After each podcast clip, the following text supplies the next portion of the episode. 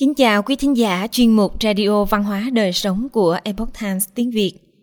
Hôm nay, chúng tôi hân hạnh gửi đến quý thính giả bài viết của tác giả Jeff Minnick có nhan đề Mẹ và con trai, bà Jenny Churchill và Thủ tướng Anh Winston Churchill.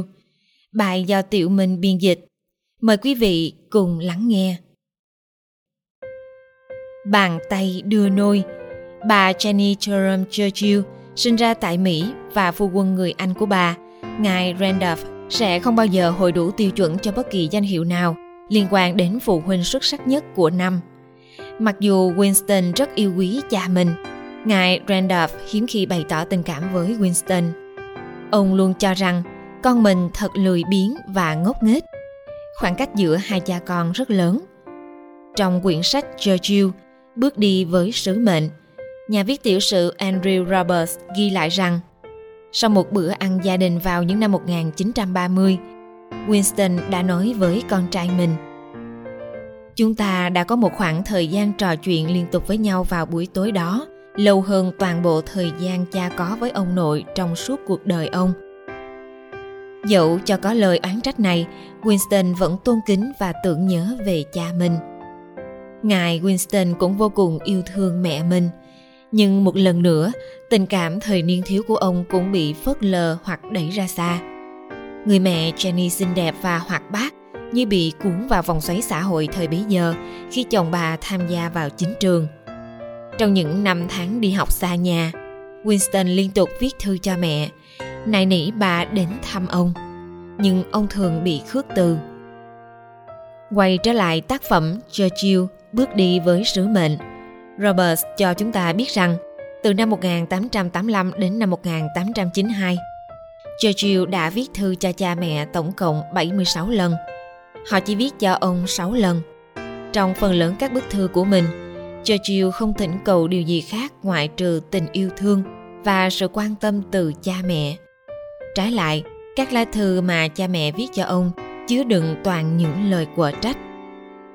Vũ nuôi Everest do cuộc sống xã hội bận rộn và cũng như nhiều người khác trong tầng lớp của bà. Phu nhân Churchill giao trách nhiệm nuôi dạy hai con trai là Winston và em trai tên Jack cho các vú nuôi, bao gồm cả bà vú Elizabeth Everest mà Winston yêu quý.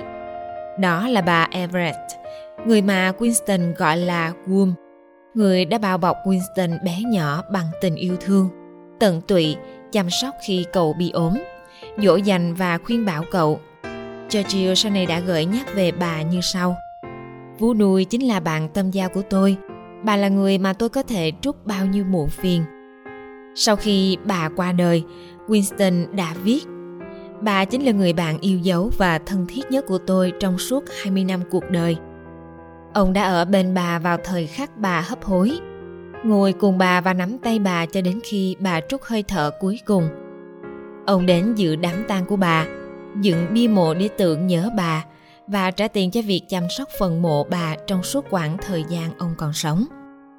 Ngược lại, Winston viết về mẹ ông trong tự truyện Thời thơ ấu của tôi như sau.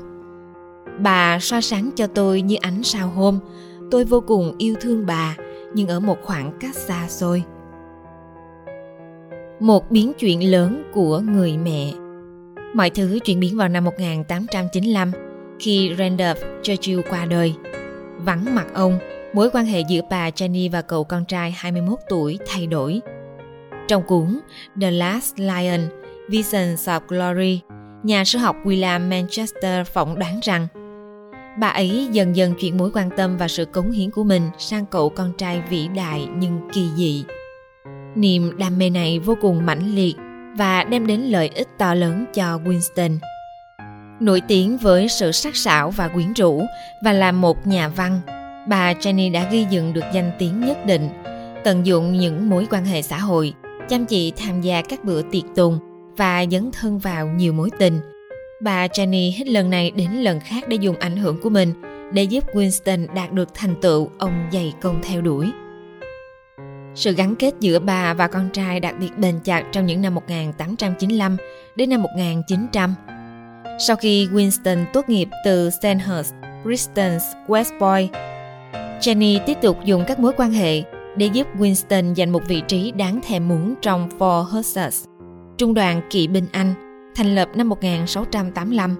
Bà cũng muốn sử dụng mối quen biết trong giới in ấn và sắp xếp để Winston viết những bài báo về cuộc chiến ở Ấn Độ cho tờ Daily Telegraph. Như vậy, bà Jenny đã thiết lập cho Winston một sự nghiệp viết lách vững vàng, đủ để cung cấp nguồn lực kinh tế cho ông đến hết đời. Thật thú vị, sau này ông đã đạt giải Nobel văn học. Bà vừa là người đại diện cũng vừa là nhà xuất bản cho cuốn sách đầu tiên của ông là câu chuyện về lực lượng giả chiến Malasklan. Một lần nữa, bà đã tận dụng các mối quan hệ của mình trong giới xuất bản và chính trị. Sau này, bà thỉnh cầu Phó Thủ tướng lúc bấy giờ, ngài Salisbury, điều động Winston từ Ấn Độ sang Sudan, nơi mà ông đã tham gia vào một trong những đội kỵ binh cuối cùng của quân đội Anh và viết thêm một số quyển sách nữa tên là Chiến tranh trên sông. Một ghi chép mang tính lịch sử về cuộc tái chinh phục của người Sudan. Khi ông trở về sau những chuyến đi này và lại tiếp tục những chuyến thám hiểm khác, bà đã làm việc không mệt mỏi để kết nối ông với các chính trị gia, hy vọng đưa ông vào quốc hội. Khi trúng cử vào quốc hội, Winston đã viết cho bà Jenny như sau. Con sẽ không thể có được thành công này nếu mẹ không truyền sự thông minh và nghị lực cho con, điều vô cùng cần thiết. Mẹ đặt niềm tin lớn lao vào ngôi sao của con. Jenny thể hiện sự thông minh và nguồn năng lượng tích cực qua những lá thư động viên con trai. Bà không quên gửi cho ông cuốn sách ông yêu cầu khi ở Ấn Độ.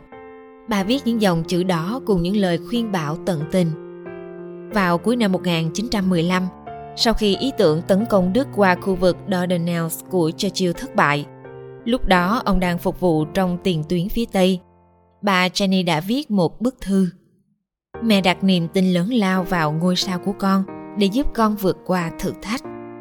Kể cả trong những khía cạnh khác của cuộc sống, bà tỏ ra là một trợ thủ đắc lực của Winston. Bà hỗ trợ ông sắp xếp thu dọn phòng, tìm thư ký và giúp đỡ ông trong các chiến dịch chính trị. Trong giai đoạn này, Winston thừa nhận Mẹ tôi luôn sẵn sàng giúp đỡ và khuyên bảo tôi, nhưng tôi đã 21 tuổi nên bà không bao giờ lạm dụng quyền kiểm soát của cha mẹ. Thực chất, bà sớm trở thành một đồng minh hăng hái, phát triển các kế hoạch và bảo vệ lợi ích của tôi với tất cả tầm ảnh hưởng và năng lượng vô biên của bà. Bà đã 40 tuổi nhưng rất trẻ trung, xinh đẹp và cuốn hút. Chúng tôi làm việc cùng nhau trong cả những điều nhỏ nhất như em trai và chị gái hơn là con trai và mẹ. Khi bà Jenny Jerome Churchill mất vào năm 1921, Winston không kịp đến bên giường bệnh để nói lời tạm biệt với người phụ nữ có ý nghĩa to lớn trong cuộc đời ông. Bà đã trao cho ông đôi cánh, đánh thức niềm đam mê trong ông. Sau tang lễ, người đàn ông trên con đường trở thành thủ tướng vĩ đại nhất trong lịch sử nước Anh, đã đứng một mình bên mộ mẹ, lặng lẽ rơi những giọt nước mắt. Trên các chiến trường khắp thế giới, những người lính đã khóc thương mẹ của họ khi họ sắp qua đời. Abraham Lincoln từng nói một câu đáng nhớ. Những gì tôi có hoặc hy vọng trở thành, tôi nợ người mẹ thiên thần của tôi. Trong loạt bài Những bàn tay đưa nuôi, người mẹ và con trai, chúng ta sẽ cùng tìm hiểu về những người đàn ông nổi tiếng, chịu ảnh hưởng nhiều từ mẹ của họ không phải tất cả những người phụ nữ này đều là thiên thần nhưng tình yêu thương tính cách và nguyên tắc của họ đã để lại dấu ấn không thể xóa nhòa trong lòng những người con trai